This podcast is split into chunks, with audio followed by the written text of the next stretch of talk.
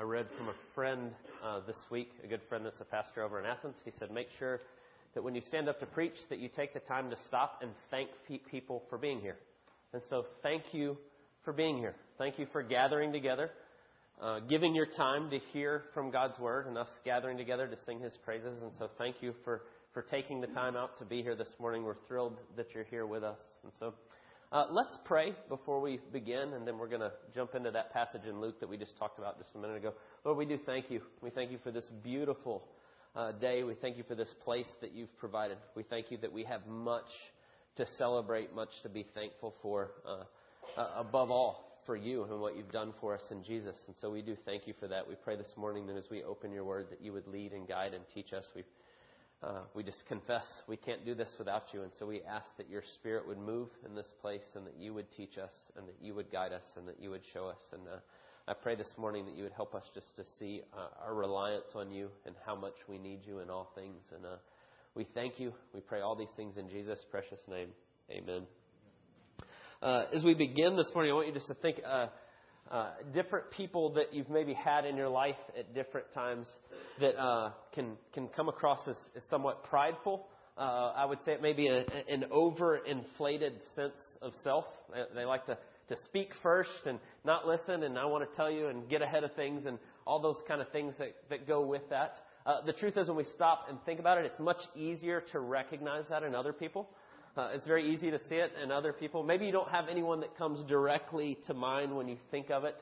Uh, but if you want to see that kind of played out, probably one of the best places I, I've seen that at different times is if you turn on uh, an award show, like uh, the Oscars or, or the Grammys, like for music.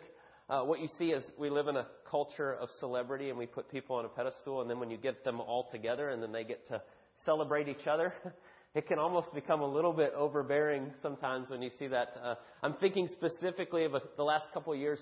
Uh, at different times, I've watched parts of the Grammys, and I've realized that I'm getting old because it's like I don't know half of the people that are on there anymore. But one of the things that I've noticed the last few years, and this has happened a couple different times, there's one artist in particular, and if you don't know who he is, that's okay. He's one of the most popular recording artists today. His name's Kanye West. And Kanye West is, a, to put it politely, very outspoken. Uh, he will tell you what he thinks about anything, whether you asked or not. And uh, one of the things that's happened the last uh, few years in the Grammys is one year uh, somebody got an award that he disagreed with, and he got up and stood up in front of them and let everybody know that he disagreed with them giving the award as the person standing there. And so it's like, whoa, what in the world?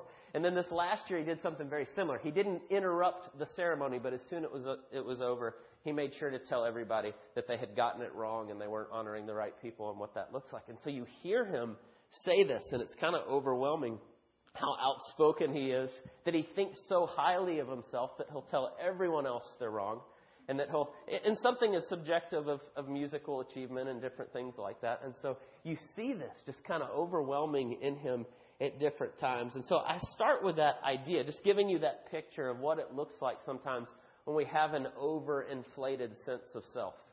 And you see that real clearly displayed even in that award show as he interrupts and tells people what he thinks. And I start there because I want us to think about that this morning because the truth is every single one of us has that at different times in our life. And what I want us to think about this week is when we do, it is one of the greatest hindrances to prayer in our life. We think too highly of ourselves. We often think that we can do this on our own. And so, what I want us to think about is how that keeps us from praying as we should. Uh, this week, we're ending what has been, which this will be the ninth week that we've talked about prayer. We've been talking about prayer uh, for a good while now and coming back and looking at that and thinking about it.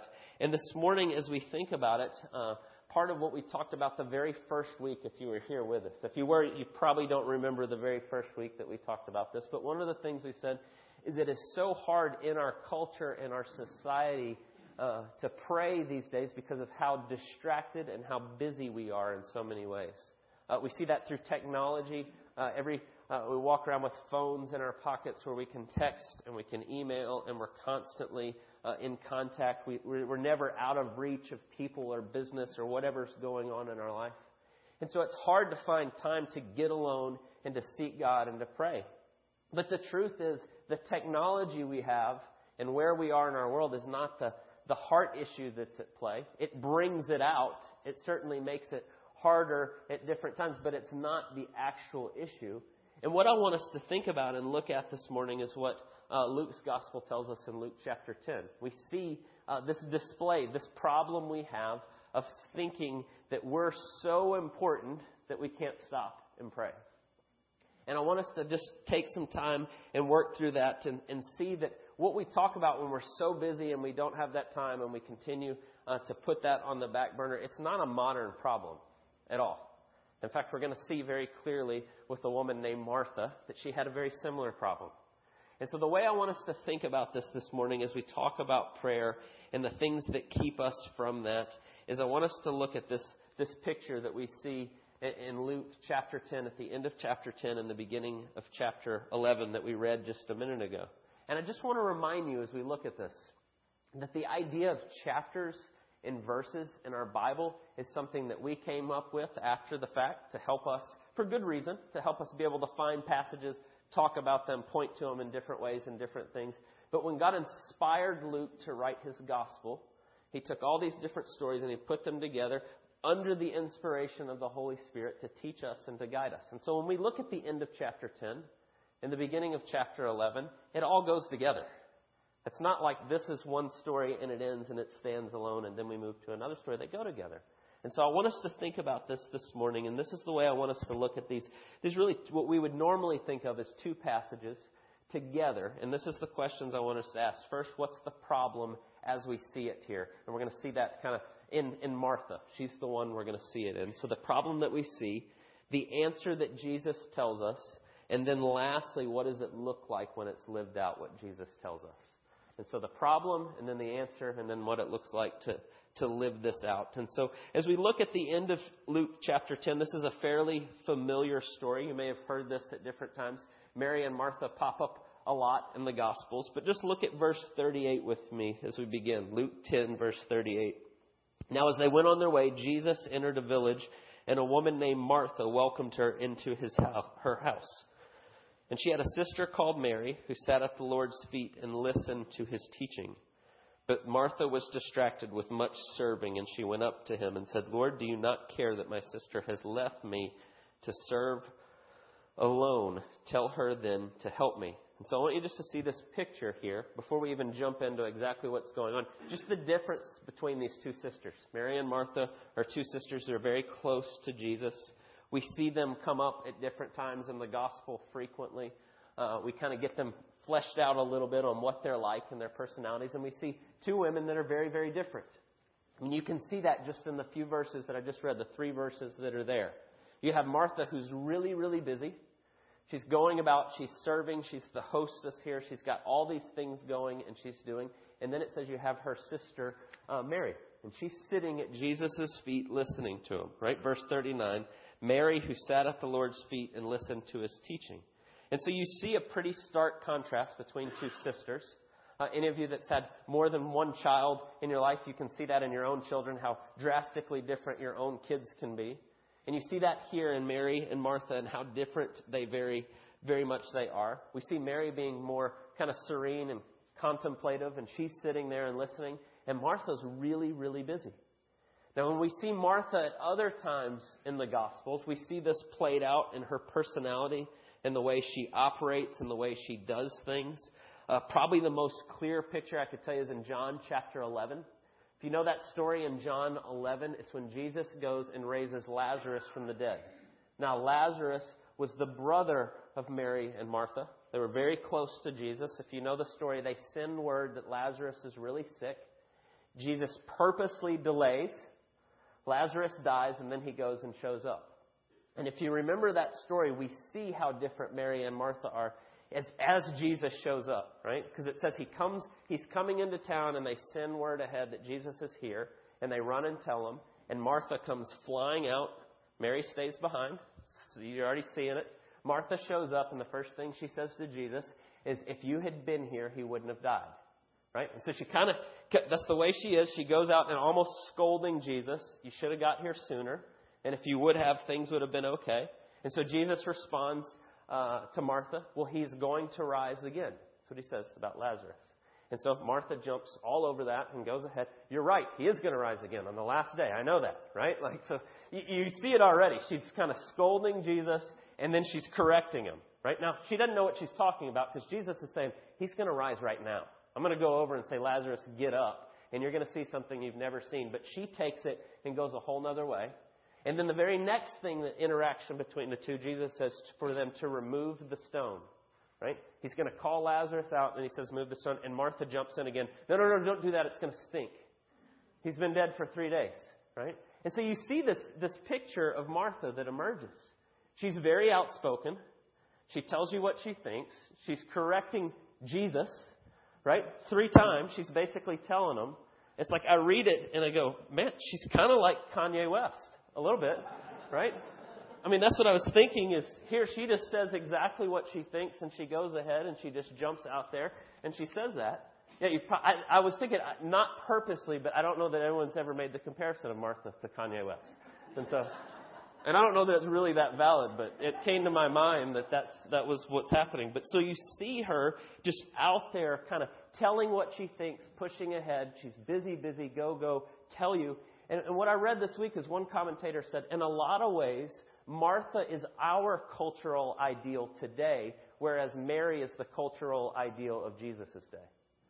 You can kind of see that, can you not? Today, we, we, we push, yes, we want to be outspoken, tell people, push ahead. I go and I do and I do. I would imagine that if Martha lived today, that she'd have a blog and she would tell everybody what she thinks about everything, whether you care or not, and just on and on and on. And so just that picture of what you see of, of those there. And so, but you see the difference between the two. But then look at what happens when she responds to Jesus, right? See the picture that's there. That, that Martha comes and she says to Jesus, Won't you tell my sister, Lord, do you not care that my sister has left me to serve alone? Tell her then to help me, right? Tell her to do this, to get on this.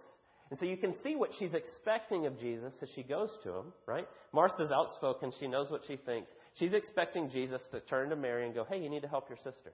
Is she not? Because she just told him, tell her to get up and help me. But what does Jesus say? He says, Martha, Martha, you are anxious and troubled about many things, but one thing is necessary.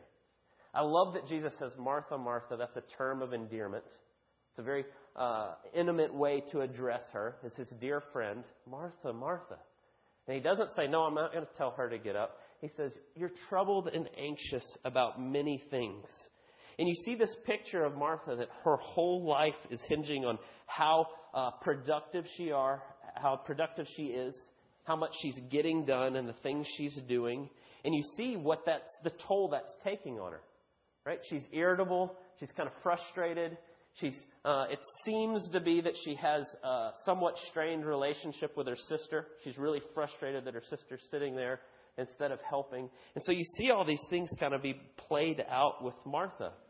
And she's so busy, she can't stop. And I need help. And I need you to get on this. And she tells Jesus, I need you to tell her to help me. Right? And so I see this picture of Martha. She's got all these things to do and not enough time to do them and she can't stop, and she's going, and she's begging Jesus, get some people to help me. And so I just ask the question do you relate to Martha at all? Do you ever feel that way? God, help me. I've got a lot to do, and I need people to get on this and help me do this. Or do you pray that way? Jesus, I need you to do this, this, and this right now.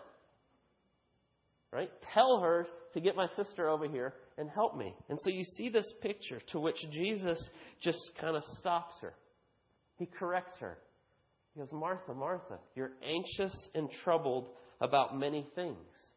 That's a rebuke, a very gracious and kind way of saying it. And I say that because Jesus says a lot about anxiety.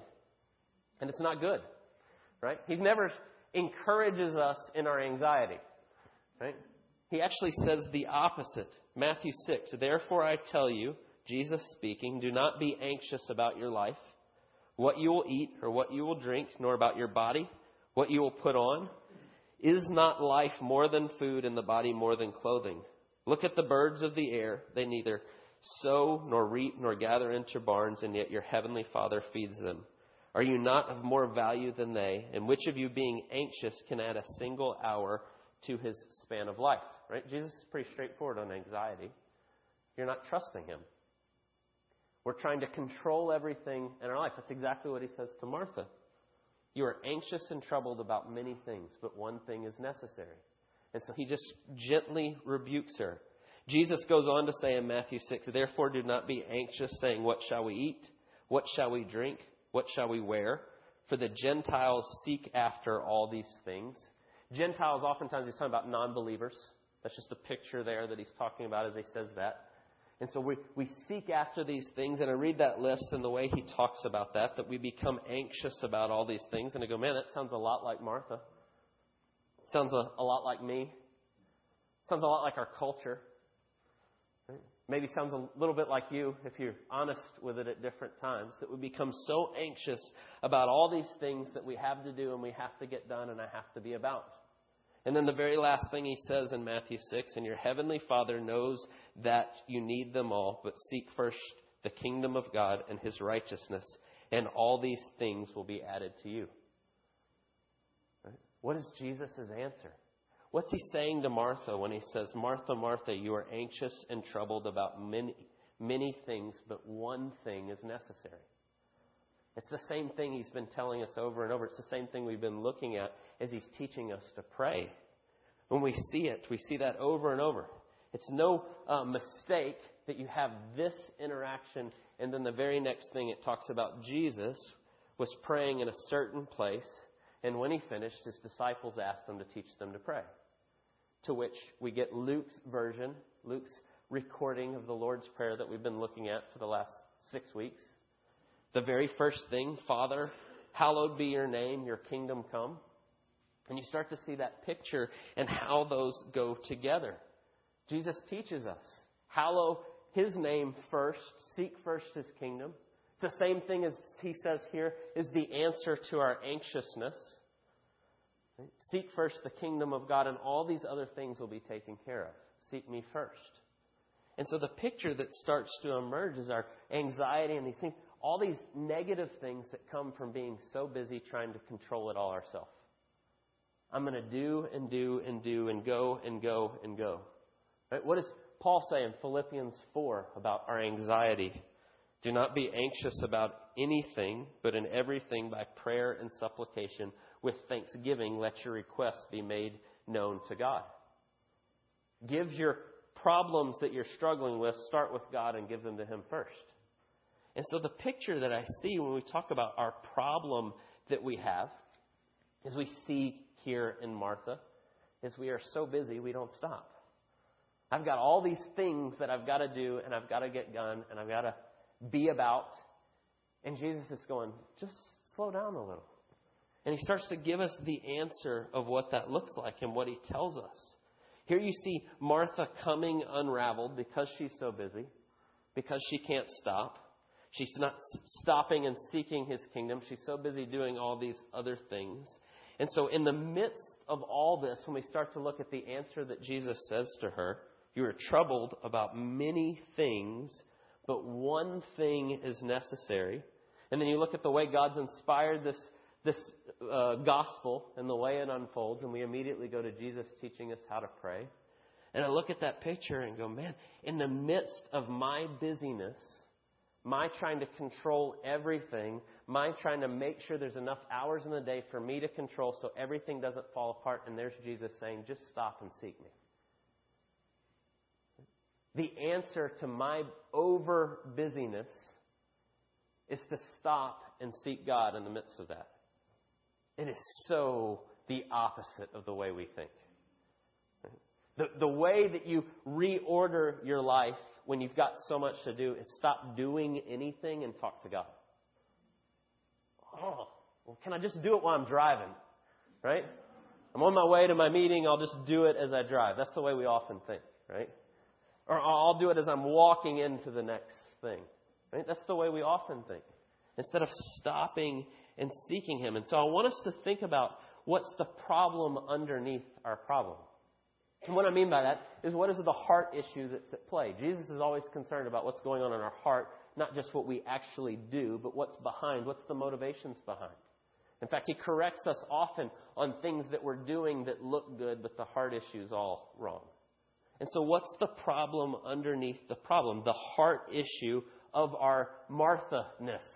Right? We're all like Martha in a lot of ways. I don't have time to stop. I don't have time to do this. And so, what's the problem underneath that? And I think part of the problem that's there is we have this thinking that we have an ability to control things with ourselves at the center. If I stop, it's all going to fall apart. You ever feel that way? I have to keep doing this because if I don't, everything's going to crumble around me. We overestimate our own what we're how we're holding things together, but we also underestimate our own value. And I want you to think about those two together that leads to this and how prayer helps to answer that problem that we have. See, when we see ourselves at the center, we, we, we operate with I have to do this and this and this and this. And we become so busy, we fall into this trap of self reliance. It's all about me and what I do, and I've got to hold all these things together, which plays right into the sinfulness of our own heart, does it not? Right? We, we, we operate that way because in our sinfulness, we've exchanged the truth of God for creation. We've made ourselves the center instead of God the center. And so when I operate that way, I'm just falling right into that. It's all about me and what I do, and I've got to get these things done. And we start to put ourselves at the center instead of God at the center. And so it becomes so hard for us to stop in the midst of that because in the sinfulness of our heart, we have it backwards that we have a do to be mentality. When you think about that, do to what I do makes me who I am. I'm really busy and I'm really important and I go to lots of meetings and I do lots of things and lots of people need me, so therefore I'm important. That's, that's the way we often function. That's the way our heart functions a lot of times.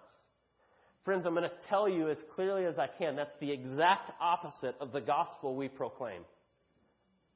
We are saved by what Jesus does for us and he says, I love you completely and totally, and it's all what I've done, my righteousness given for you. It's a gift. You are my beloved child, and I love you completely and totally. And now you get to live out of the fact that I love you completely and totally. We do it the opposite. I'm so busy, I can't stop. I have to do these things, I have to do these things, I have to do these things so that I'm accepted. And Jesus is going, No, you don't. I've already done it all. And I already love you completely and totally. But we fall into that I'm valuable because. And it's almost always the things we do. Almost always. Even as a believer, we can so easily slip back into that type of thinking over and over. I do this, and so therefore I'm, I'm valuable. And so we get that value in our life from the opposite of what the gospel teaches us. We get this do to be mentality. And so I just asked, do you ever struggle with that? Are you up and down? I, I did really good today and I was really busy and I was really productive, so God really loves me and is pleased with me today. Oh, how that must break his heart. Put it in terms with your own children. What if one of my kids came to me and said, Hey, Dad, I got an A on my test and I scored two goals in my soccer game and I cleaned up my room. Now do you really love me? What do you mean, buddy? I love you no matter what. But that's the way we treat God. That's our do to be mentality. We, we think that way, and we struggle with that. And it makes it hard for us to stop and seek God in the midst of all our doing. I think that's what's going on with Martha. Here's Mary sitting there, soaking up every word Jesus is saying, and Martha can't stop. Jesus, tell her to get up and help me. Got to get these things done. I wonder what's the bottom of Martha's heart. If she stops, will everybody look at her and go, oh, she's a terrible hostess? Right? We ran out of food. What's wrong with Martha? Right? Getting your identity by what you do. What's underneath those things that you see there? And so Jesus just says, uh, uh, Martha, Martha, you're troubled about many things, but only one thing is necessary. He's pointing her back. He's recentering here, her here. Stop. You need one thing. It's a picture of what God does. He starts us. Think about the way He created the world. Think about the way we were made in the very beginning. God created the heavens and the earth, and He set up everything, and on the sixth day, He created man. The one thing made in His image, after His likeness, to rule over, have dominion of the earth, to be uh, His uh, image bearers on His earth, to glorify Him, and He makes us. And then the very next thing, what does He do? Okay, now you're going to rest. What? Hey, I just made all this stuff, and now I'm going to send you out, but I want you to start from rest. It's the opposite of the way we normally think. The same thing that we have struggle in taking a Sabbath and actually resting is the same reason we don't stop and pray. I got too much going on. It'll all fall apart if I'm not doing it. And Jesus goes, Whoa, slow down. And so the picture, the answer he starts to show us, we have it backwards. We're getting our worth from what we do versus what He's done. Instead of starting from a place of rest of who we are in Jesus and then living out of that, we make it all about what I'm going to do. And we struggle with that over and over. And so, how does prayer help to stop and reorder us? It's so important in everything that we do that we're talking to the Father. You stop and you talk to him as his beloved child who's accepted completely and totally. So we pray in Jesus' name because of what Jesus has done, and we start from that place, and then we live out of that reality. It's the exact opposite of the way we normally do it. And so Jesus kind of stops us, right? Here's Martha, can't stop. Might be a bad hostess. And then you think, well, is that the way God sees her? Right? Was Jesus sitting there going, man, if Martha stops, if she stops serving, I'm going to love her a little less. Right? I mean, when you say it like that, it sounds absurd. You go, well, no, that's not what the. But that's the way we often operate. And so Jesus just pointing her to that. And so when we stop that way, think of the example that Jesus gives in Matthew 6. You're anxious and all these things, and so he points us to the birds. Right? He says, Look at the birds. They don't worry about what they're going to eat. They know I will care for them. But you make it like you're, if you stop, it'll all fall apart. He says, if I care about them, how much more do I care about you? And so oftentimes we do this. And so we stop and we begin to seek God. We begin to pray. We become to start with Him. I find this to be true, and I forget it all the time. I'm not some perfect example. Every week things get really busy in the week, and so prayer can become less time or real quick, or ah, I've only got a few minutes today. The busiest days when things are really crushing in and struggling and all those things, if I stop and pray, it's like a weight's been lifted. Always. And every time God's faithful, and every time He shows up, and every time he reminds me of those things and corrects my bad thinking that I'm the sinner. he does that, and then the next day it's like, oh, I'm too busy to pray. Right? It's ridiculous, but we do that all the time.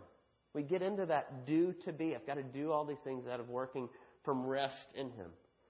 And so the picture that Jesus offers us is He tells her, there's many things, but one thing is necessary. Mary has chosen the good portion, which will not be taken away from her. And then it goes straight into tell, teaching us about how to pray. I'm not going to go back over the Lord's Prayer because we spent like six weeks on that. But it's there in Luke and his version. But then Jesus says some other things here that I want us just to end with on how do we pray. What does it look like when we actually stop in the midst of this and then how do we pray? And so look at what he says starting in verse 5. And he tells this story. Which of you has a friend will go to him at midnight and say, Friend, lend me three loaves? And so Jesus tells the story of going and knocking on your friend's door in the middle of the night, late at night, because you need some bread. Right? You have unexpected house guests and you've got nothing to feed them, and so you go beat on your friend's door. And it says they're already asleep or they're already getting in bed. Ah, I can't bother with you right now. And he says, But what they, they answer because you keep knocking. Right? That's, that's the picture here. Is that not the story? You keep saying, you keep knocking and you keep asking and you keep coming after. And finally, your friend will go, okay, fine, take the bread and leave me alone. I'm trying to go to sleep. Right? I mean, that's the picture that's there. And so he tells this story of this, but then he says to us, I tell you, or verse 9, and I tell you, ask and it will be given to you, seek and you will find, knock and it will be open to you. For everyone who asks receives, and the one who seeks finds, and the one who knocks it will be opened. And so Jesus teaching us to pray tells us that we come specifically and we ask for things and then we keep asking. And we keep coming and we keep seeking and we keep knocking and we keep coming and, and pleading before Him over and over and over. Now, put this in the right context. That's why reading Scripture in context is so important. People will say, well, Jesus says you ask whatever and He's going to give it to you if you just ask Him enough.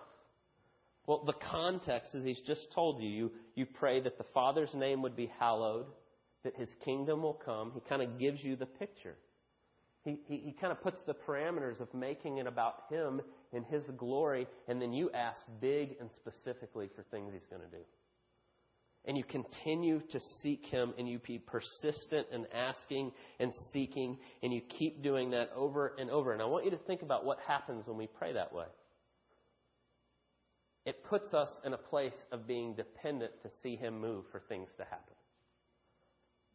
Instead of being all about me and what I do, and I'm so busy, I don't have time to stop and ask him. He says, No, no, no, you stop and you ask me, and you keep asking me, and you keep seeking, and you keep knocking, and you keep asking.